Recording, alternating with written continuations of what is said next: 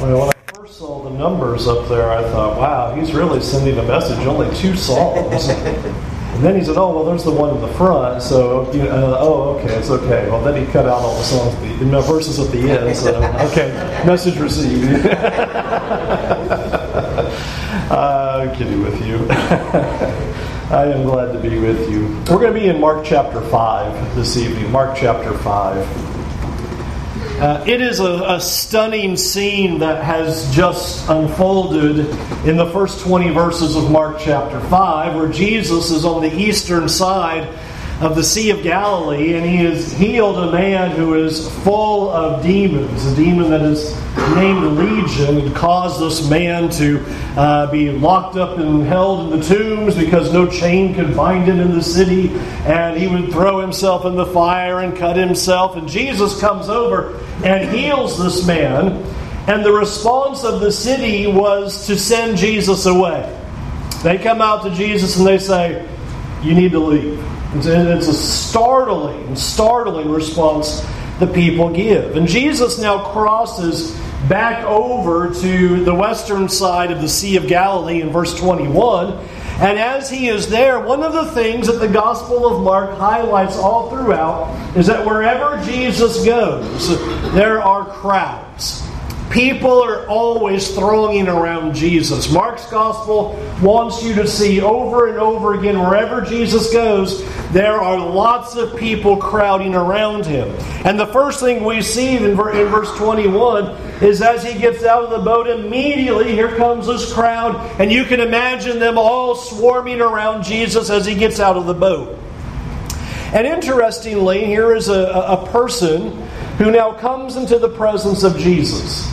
And you read that he is a ruler of a synagogue. And so I would suppose you wouldn't have high expectations of this man. Being a ruler of a synagogue would certainly put him in the category that we would expect him to be in opposition to Jesus. That he is somebody who has perhaps come to test Jesus, somebody who has come to oppose him or give him trouble or to test him or something of that nature. But rather than coming as somebody who would be an enemy of Jesus, we see this man come before Jesus, and it says in verse 21, he falls, or verse 22, he falls at the feet of Jesus and begins to beg Jesus. Just picture the scene. With all of the people surrounding Jesus, here is a ruler of a synagogue, Jairus by name, falling at the feet of Jesus and begins begging Jesus, saying, I have a little daughter that's at home and she's about to die. And I need you to come to my house and heal her. And you can just see this father. He's not a ruler of a synagogue at this moment. He has no concern for position.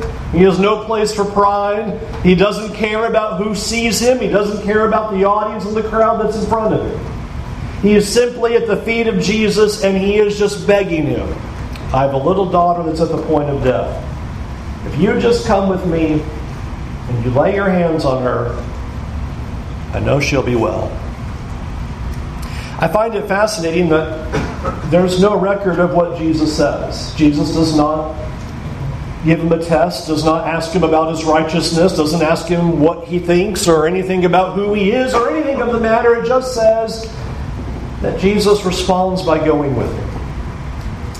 And I just want you to imagine as Jesus and Jairus are now going toward this man's house, we're told, verse 24, a great crowd followed him and thronged about him. If you can just imagine this mass of people moving down the walkway as they're trying to make their way to Jairus' house. Huge crowd, it says. Numerous people, and the way Mark pictures it, thronging. You can just imagine this circle of people who are just constantly around him as they're walking and going. And as they are making their way with all of the great crowd thronging around him and all of the people, and you can imagine all of the buzz as everybody's talking about, we're going to go to this guy's house and we're going to see this, this little girl get healed. Boy, you ought to come along and follow here. We're going and we're going to see this happen. We're told about another individual Whereas a woman here in verse 25, It says that this woman has had a disease, a physical ailment, that has caused her to have a discharge of blood for 12 years. Now, in looking at Leviticus 15, you will note that by having a discharge of blood, for 12 years she has been unclean. She's been an outsider then. She's not allowed to participate in the normal functions of the community because she's unclean in all of that. And so she's not allowed to be going up and touching people, and people are not to be with her because of this flow of blood. And she has absolutely nothing going for her at this moment. The passage tells us in verse 26 that she's gone to a bunch of doctors, and all they've done is make life worse for her. She has seen them and has suffered much under their hand. She has spent all that she has at these doctors. Verse 26 says she's worse for it than if she'd just kept to herself. She's spent every dollar she has. She has nothing left to give. She has no more money. And she is in an absolutely hopeless and helpless situation. No healing in sight, no doctor can help, and no more money to try to look for another solution. But she does have one thing on her mind. We're told there in verse 27 she's heard about this man Jesus. She's heard that he's in town, and he, she's heard reports about what he can do. And she decides within her heart if I could just simply find a way to touch his garments, she knows she'd be healed. If I could just somehow get access to him. And remember, wherever Jesus goes, it's a throng, it's a mass of people. Wherever Jesus is moving, there's all kinds of bodies all around. But in her mind, she goes, This is my last chance. This is my desperate moment. Jesus is in town, and if I could just get my hand on him, if I could just simply touch him, I know that I would be able to be healed. And it says then what she does is in finding out that he's there and the crowd that is thronging around him. Verse 27 says, She came up behind him in the crowd and touched his garment. Please note that she does not come to the face of Jesus and make her request, I have a flow of blood, can you heal me? Her mission in her mind is to sneak in and sneak out. To come in behind Jesus reach through the thronging crowd and get a hand in there, touch Jesus, and just slide back out of the crowd and go on back. She doesn't want to engage him. It's interesting, she doesn't come up to the front and stop the crowd. She doesn't say a word. She doesn't raise her hand. She doesn't say, Can I have your attention for a moment? It is a let's stealth, slide in, touch Jesus through the crowd, and I'll just get right on out of here. And that's exactly what she does. She reaches through the crowd and she touches his garment. And the text says, immediately she was healed and she felt that healing. She felt the flow of blood then dry up and know that she was healed of her disease. Immediately after touching him, you can imagine her starting to back away and start moving through the crowd backward. And we're told that Jesus stops. She, he stops with all the crowd moving with, with him. It says that he stops and turns around and says, Who touched me? The disciples turn to Jesus incredulous and say, Who touched you? Everybody's touching you. There's a throng of people around you. If I'm a disciple and say, Who's not touching you at this point? Everybody's touching Jesus. Everybody's thronging around him. Imagine the crowds and the hands that are touching Jesus, the shoulders that are bumping into him, the people that are just moving with him as you ever tried to walk through like Disney World and you're hitting in a crowd of people. Everybody's touching him. But this woman touches him and he stops and turns and says, Who touched me?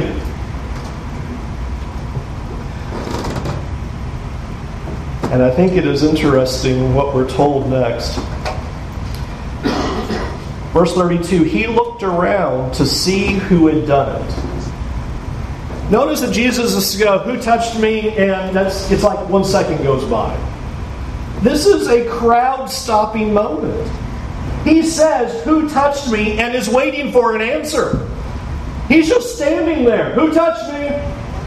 And the disciples like, Everybody touched you. But he's not moving. Who just touched me? Because the text tells us something absolutely staggering. He perceived that power had gone out of him. How do you even quantify that kind of power?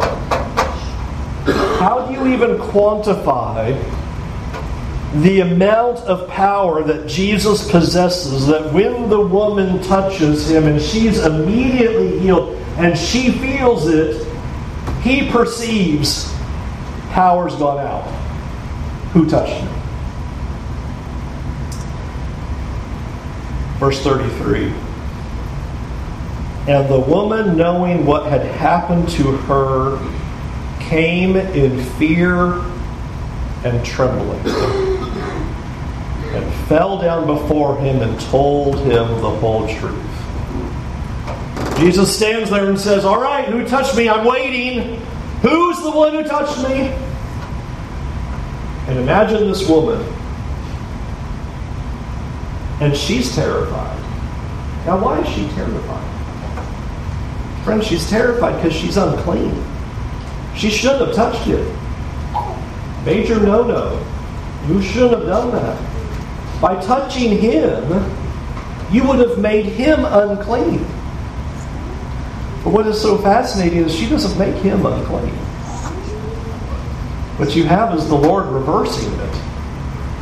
And he cleanses her. And here now she falls to the ground. And it says that she just explained the whole matter to him. You can just imagine. Here, here she goes. She's on the ground trembling.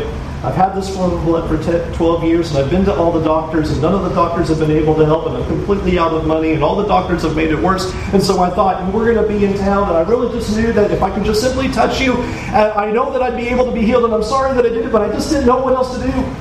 He's just, she's just explaining the whole truth. Here's the whole story, just laying it all out to him. Look at what Jesus says in verse 34. Daughter, your faith has made you well. Go in peace. Be healed of your disease. Jesus has not stopped the show because he's trying to make her feel bad or to cause fear, but to exemplify the faith that she's just exhibited. What amazing faith that she has in her mind to think, I don't even need to talk to Jesus. I don't even need him to say words. I just need to touch him. Can you imagine that kind of faith? Just imagine what you think about this individual. That you think, if I could just touch clothing, that would heal me. I don't need him to say a magic word. It doesn't even need to be his hands. Just touch the clothes. That'll be good enough.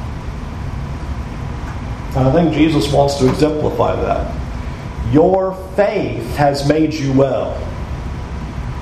Go in peace. You're whole. You've been made well. Your disease is gone. Impressive thing. But while we are here watching this woman, you can imagine all of the joy and the amazement of the crowd as Jesus has stopped the throng of people to address this woman who's now getting up off the ground. You can imagine her joy and the tears that she's wiping away, is able to go on her way now. You might have forgotten what this account was really all about in the first place. And something tragic happens. Verse 35 says, While he was still speaking, Jesus is talking to the woman and telling her how her faith has made her well. You go ahead and go in peace. You're cured of the disease. It all is good.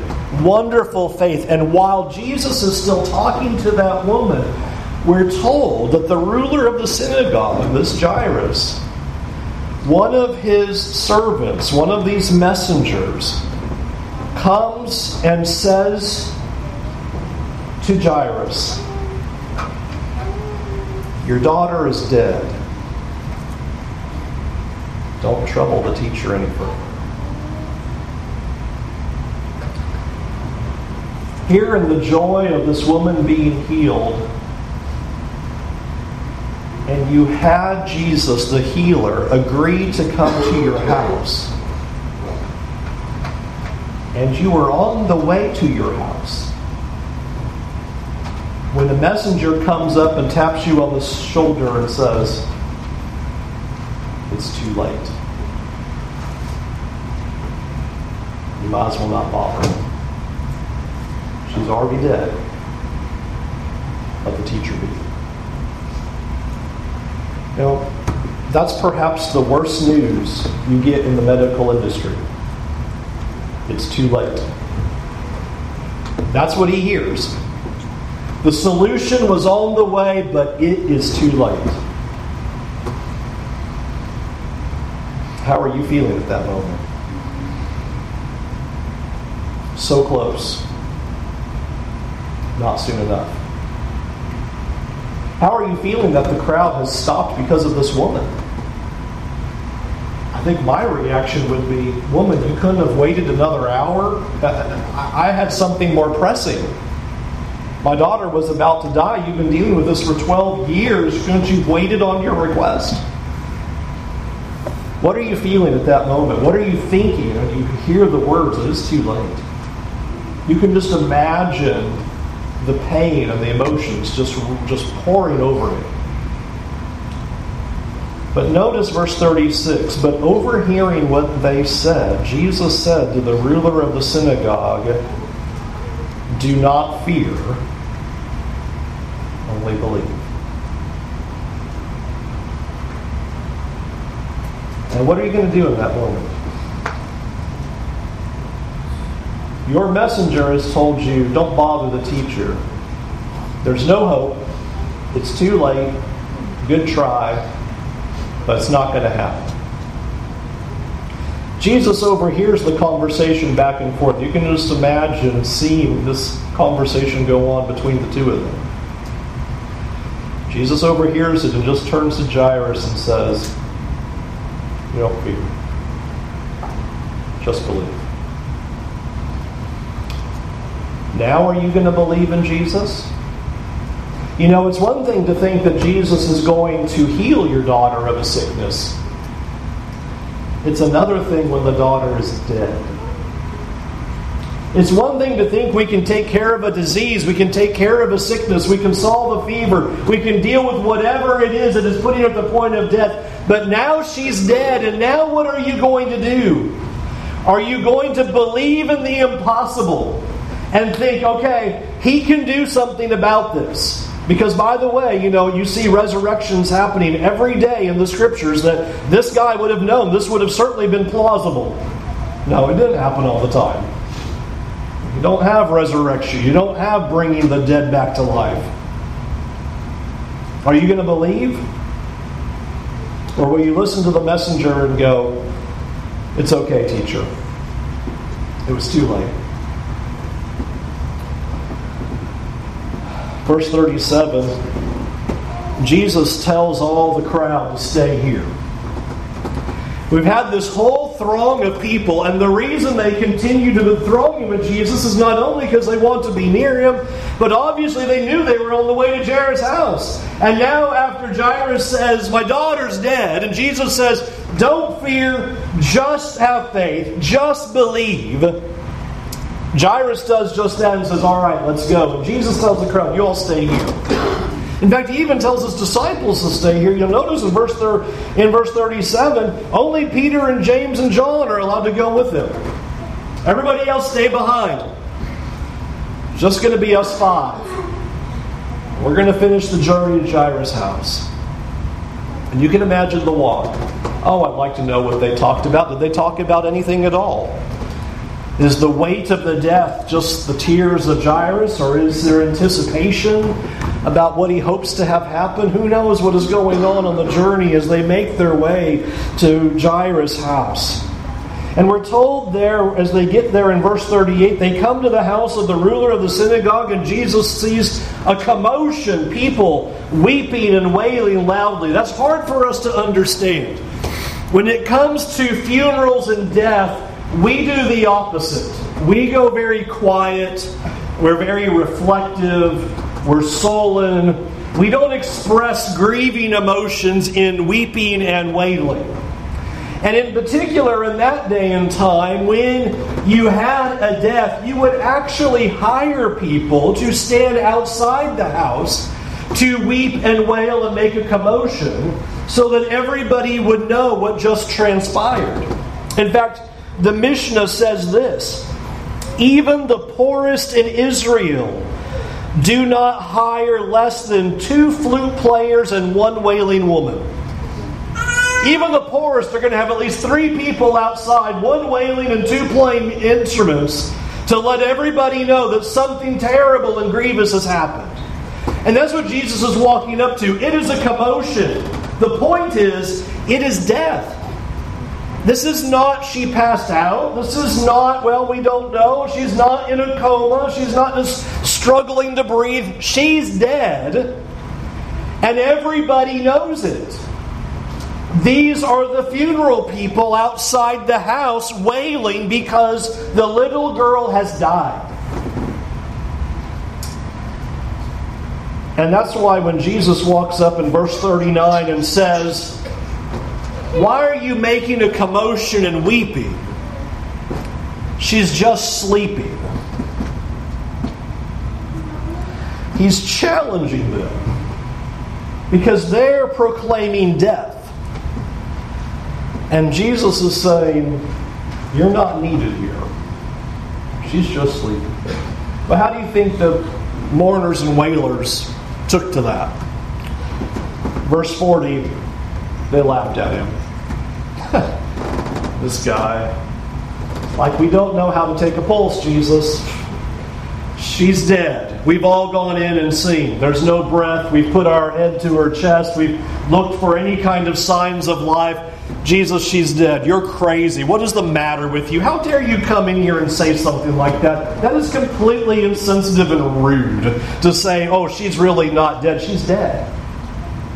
And notice verse 40, he throws them all out of the house. They don't believe. Out you go.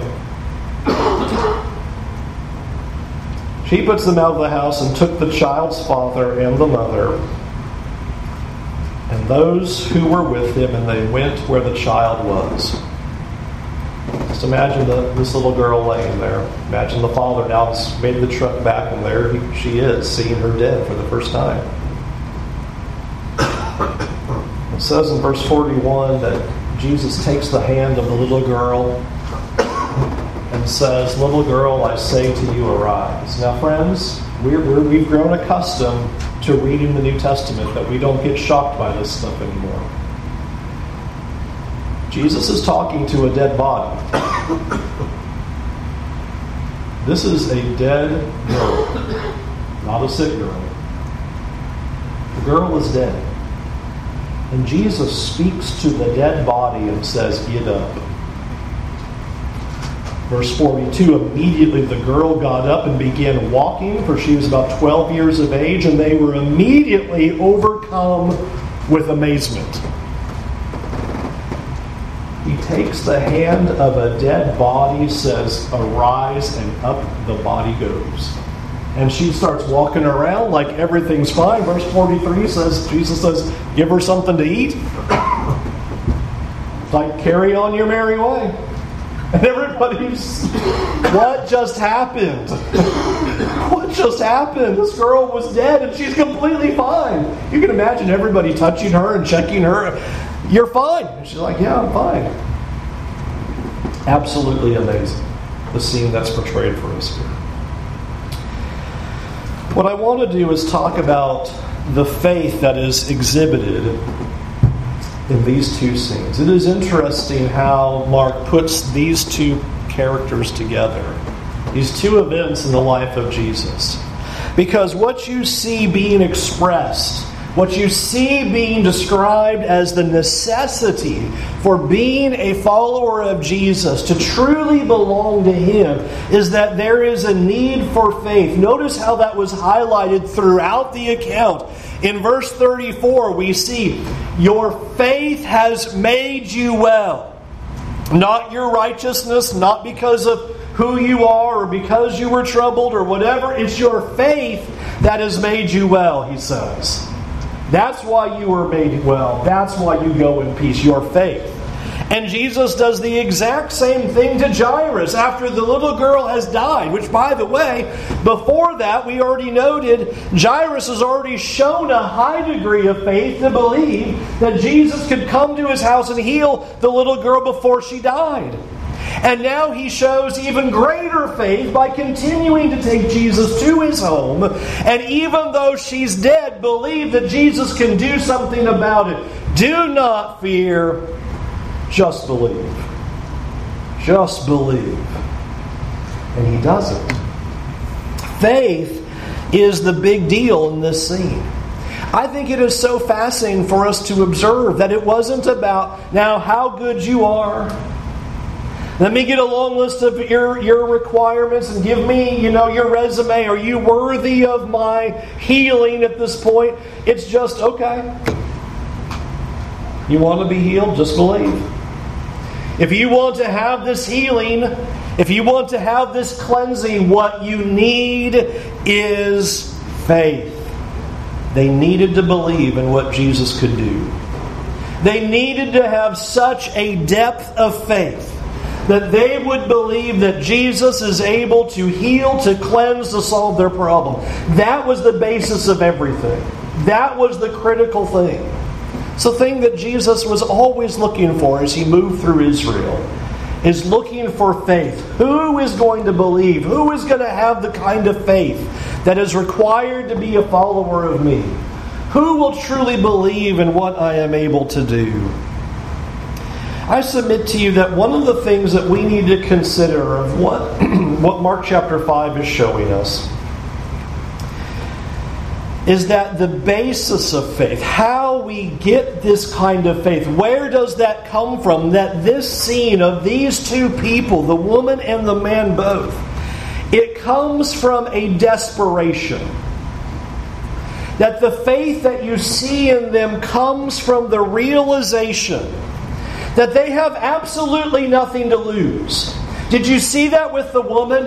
What does she have to lose at this point? She's gone to the doctors. She's out of money. She's hopeless and helpless in this scene. She is at the point that she's willing to do anything. The teachers in town, I'm going to go for it. I know I'm unclean. I shouldn't be along in the crowd, and I certainly shouldn't touch him. But what do I have to lose? I have everything to gain and absolutely nothing to lose. There's desperation. Friends, you see that with the ruler of the synagogue. Why is he willing to come to Jesus? He puts himself on the ground, falling at his feet, begging him, Come back to my house. My little girl's about to die. Come back to my house. My little girl's about to die. And then again, the desperation of faith. Your daughter has died. Jesus says, Don't fear, just believe. What do you have to lose? Nothing. This is the essence of what faith needs is that faith becomes what it needs to be when we absolutely finally realize that there is absolutely nothing we can do to rescue ourselves. That's the kind of faith our Lord is looking for. It's not looking for a person who comes up and says, Well, I'm a pretty good person, so I think you ought to do some things for me. You know, I'm not that bad. You know, I do some good things. You know, if you put yourself in the first century, I tithe. I, you know, do these good acts. You know, I'm not as bad as those tax collectors and sinners. That's not what he's ever looking for. What is he looking for? But this kind of desperate faith you are the only one that can heal. You are the only one that can save. You are the only one that can rescue. You are the only one that can give me hope. You are the only one that can help. These two people come to Jesus that way.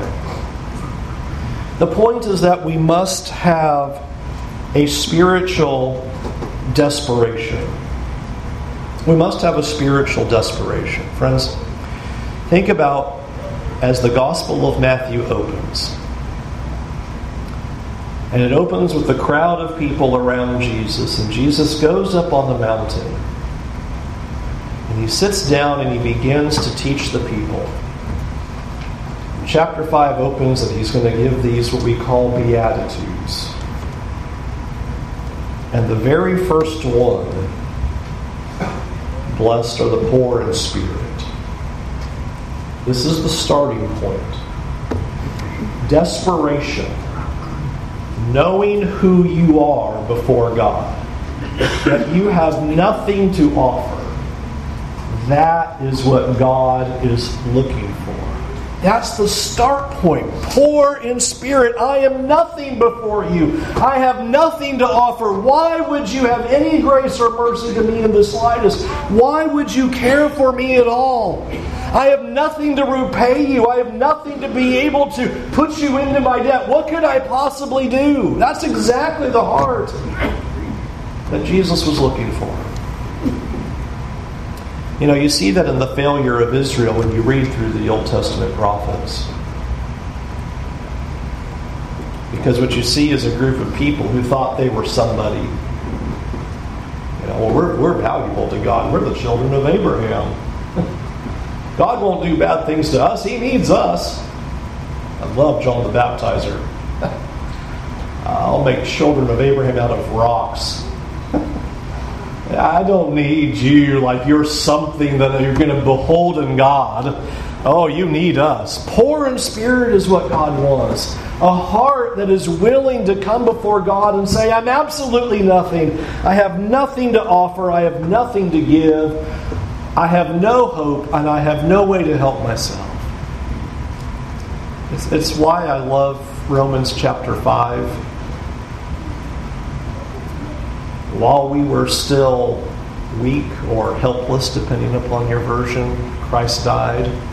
While we were still sinners, he also uses in chapter 5, and he uses one more. While we were enemies. This is the poverty of spirit that is needed a realization I'm just a sinner. I've been a rebel before God, I'm nothing before Him. I want to ask a question about this now. What keeps us from having that kind of faith? Why is this kind of faith so difficult? Why is having this kind of desperation before God so hard?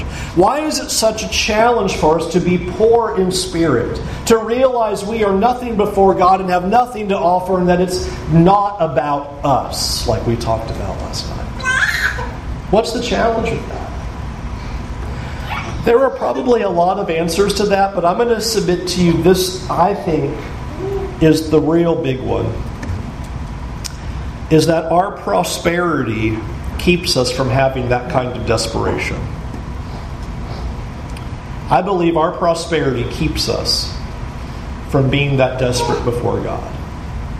Because what happens is we surround ourselves with our little idols. We have money, we have jobs, we have careers, we have possessions, we have comfort, we have ease, we have family. I have all of these things to insulate me from life, and we don't see our condition before God. We think we're okay.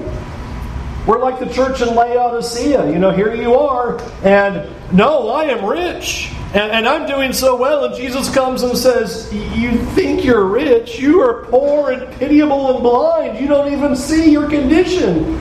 Yeah, you're doing great physically, you have material things, and it's caused you to be completely blind and not see your condition before God.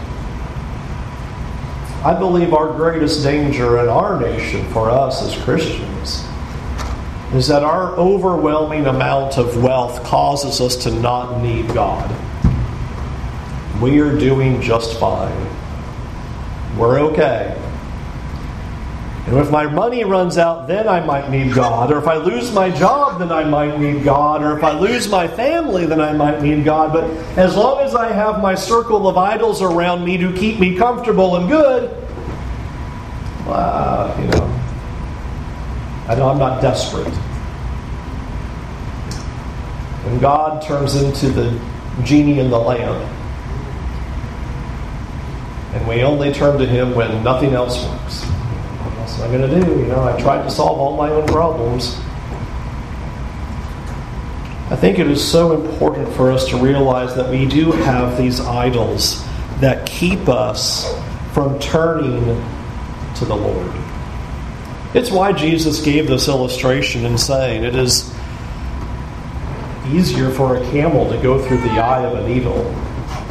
And please don't bend that analogy. There is, if you've ever read somebody say, uh, they wrote down, well, you know, camels got on their knees and crawled through gates that were called needles. That is utterly false, and there is no historical data. And when is the last time you ever saw a camel crawl on its knees? There's no evidence of that. And that's a way we want to try to make it easier for a rich man to go into the kingdom of God. He's using a hyperbole to draw a point right here. It's really, really hard for us to enter. Why? Because we aren't desperate for faith. We don't see Jesus as our solution. We don't see the need that we have. We have our stuff. We have our comfort. We have our entertainment. We have our cars. We have our homes. We have all of these things that we build up around us as walls. And we're no longer desperate for God. It is a huge warning to us that we must realize that there is only one answer for our lives. There's only one person that can heal our wounds. There is only one person who can cleanse us, make us whole, or let me put it this way to fill the void that every one of us has in our lives. We do an amazing job. We have this void, and what we do is we try to fill it with everything we can possibly get our hands on. And so, what's going to satisfy? What's going to fill the void? What's going to give me rest and comfort and peace? And so, we buy a bunch of stuff, and we, well, that didn't work. And we buy Satan's lie, because then Satan says, well, the reason you still feel that void is because you just didn't buy enough stuff. It wasn't the iPhone 10R, you needed the iPhone 10S. That's why you failed and not being satisfied and happy. It's because you bought the wrong car. You didn't buy a big enough house. You didn't get the promotion. You don't make enough money. We listen to these lies that we didn't go after it big enough, so we go for bigger. And that's how we get ourselves in sinful trouble, where we go, well, the reason why you're unhappy is because you're not married, or because you are married, or because you don't have kids, or because you do have kids, and we keep trying to go at it. Well, what's going to be the thing? What's going to be the thing? There's only one thing. But our idols cause us to not see it. Only God can give the healing. Only God can fill that void. Only God can give you rest. Only God can give you peace. Only God can give you what your soul is satisfied and seeking and looking for with all of your heart. It was about a year and a half ago, so if you remember, there were some soccer team boys who were over in some caves in Thailand. And sudden summer rains came upon and just completely isolated those boys. If you ended up following any of that, you might remember some of the ridiculous things they were going to have to do to get out of there. I mean, just outright terrifying about, you know, you couldn't fit scuba tanks. Apparently, the way the holes were going to be, you couldn't, you know, put a bunch of scuba tanks on the kids and send them all out. They were going to have to hold their breath for very long distances while somebody would guide them through the route to get out. Can you imagine how terrifying it would be? Here you are stuck in the cave, and you're being told you're going to be underwater for a really long time, and you're not going to be able to see, but there's going to be this guy who's going to try to lead you, and you just need to hold your breath and trust him. That doesn't sound like something I would want to do. Why did every single boy do it? And survive. Desperation. What other choice do you have? You have no other choice. This is the way for rescue. You see, this is what God is doing with us. We sometimes look at it and go, boy, that's going to be really hard. Yeah, but this is your only rescue. Yeah, there's a lot of stuff we're going to have to forfeit. Yeah, but this is the way for life. This is the way to be free. This is the way to be able to be with God. This is the faith that you need. Will you trust God to go that path? It is hard. It sounds dangerous. It is absolutely fearful. But that is the path we have to take. In fact, I want to point out that this would then be the ground for our faith. Faith is not about being fearless. Sometimes we get those things confused. We sometimes think because we're afraid, that means I lack faith. But you see in the scriptures over and over again that there are people who are full of fear that are acting by faith. Faith is not the absence of fear. Faith is being willing to have that faith and act despite the fear. Think about Hebrews chapter 11, all of those people who by faith did all of those things. Are we going to suggest that they had absolutely no reservations, anxieties, or fears whatsoever for everything that they would have to go through. I mean, this, it ends with being thrown to lions, sawn in two.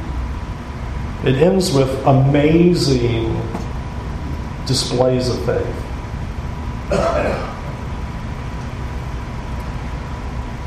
It's not about saying our life is going to be free of fear. Just trust God. You know, put it on a coffee cup you know, that we, we have these days, you know. Uh, stay calm and fill in the blank, like any of those fill in the blanks have ever worked, but we'll go and put them on our thermoses. stay calm and no. But what you are seeing here is a picture that just because it's uncomfortable and just because it's not easy doesn't mean that that's not the path of faith. Yes, we are going to be afraid. Yes, it is going to be difficult. Yes, there are challenges that lie ahead, but friends, that's the way to rescue. And it's hard to not want to put all of our hope in our wealth. We want to store it up all around us. You know, you think about Jesus saying, you know, just give us this day our daily bread. Can you imagine if our refrigerators only had enough food for one day? I would panic. one day, you know, when we get down to one week, it's getting a little unnerving. Hurricane comes, we're ready for a year. We've got, we've got it all just ready to go. It's so interesting to think about the idea of will you trust God no matter what? Or do we just insulate ourselves from it? we trust in ourselves, really. We ultimately trust in ourselves. We really take a step out and go, No, I really trust you. What Jesus is wanting is that we would come to Him and that our hands are just simply open before God and saying, There's nothing I need but you. I have no righteousness to offer. I have nothing that I can do for you. I have no self reliance. So now, what, what am I going to offer God? What can I give Him?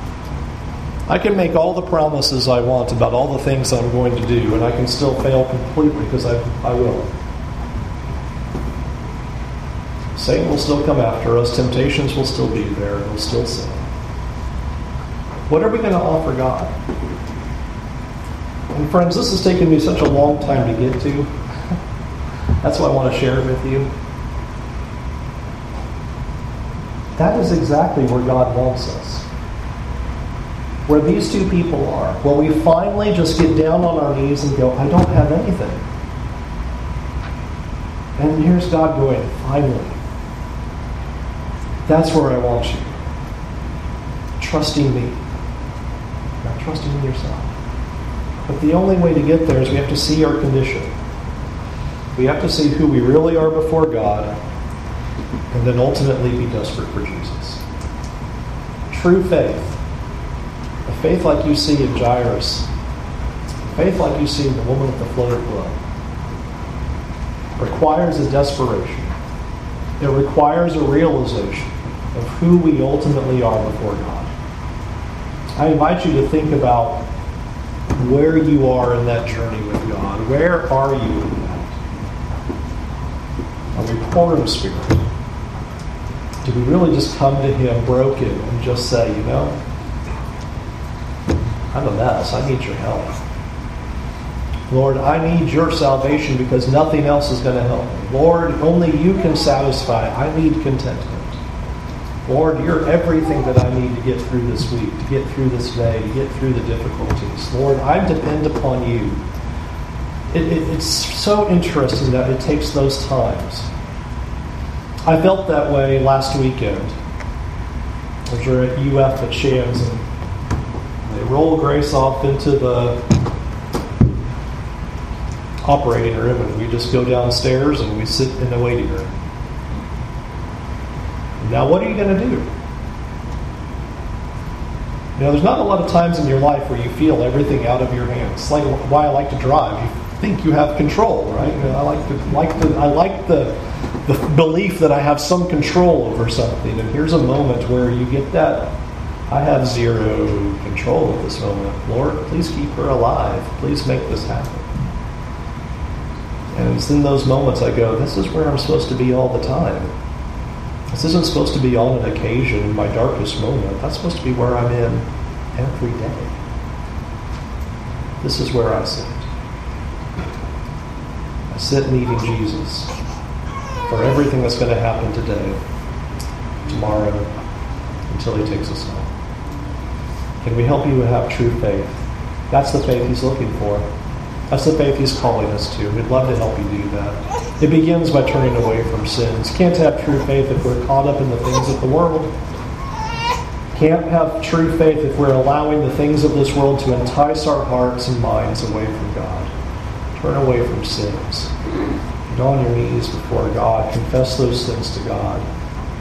Start new with Him with empty hands, saying, I have nothing to bring, but I need you for every moment of every day. As we saw in Hebrews 1, Lord, you're the reason why the world keeps spinning. You're the reason why I just took another breath a moment ago, and I need you for every moment going forward. True faith.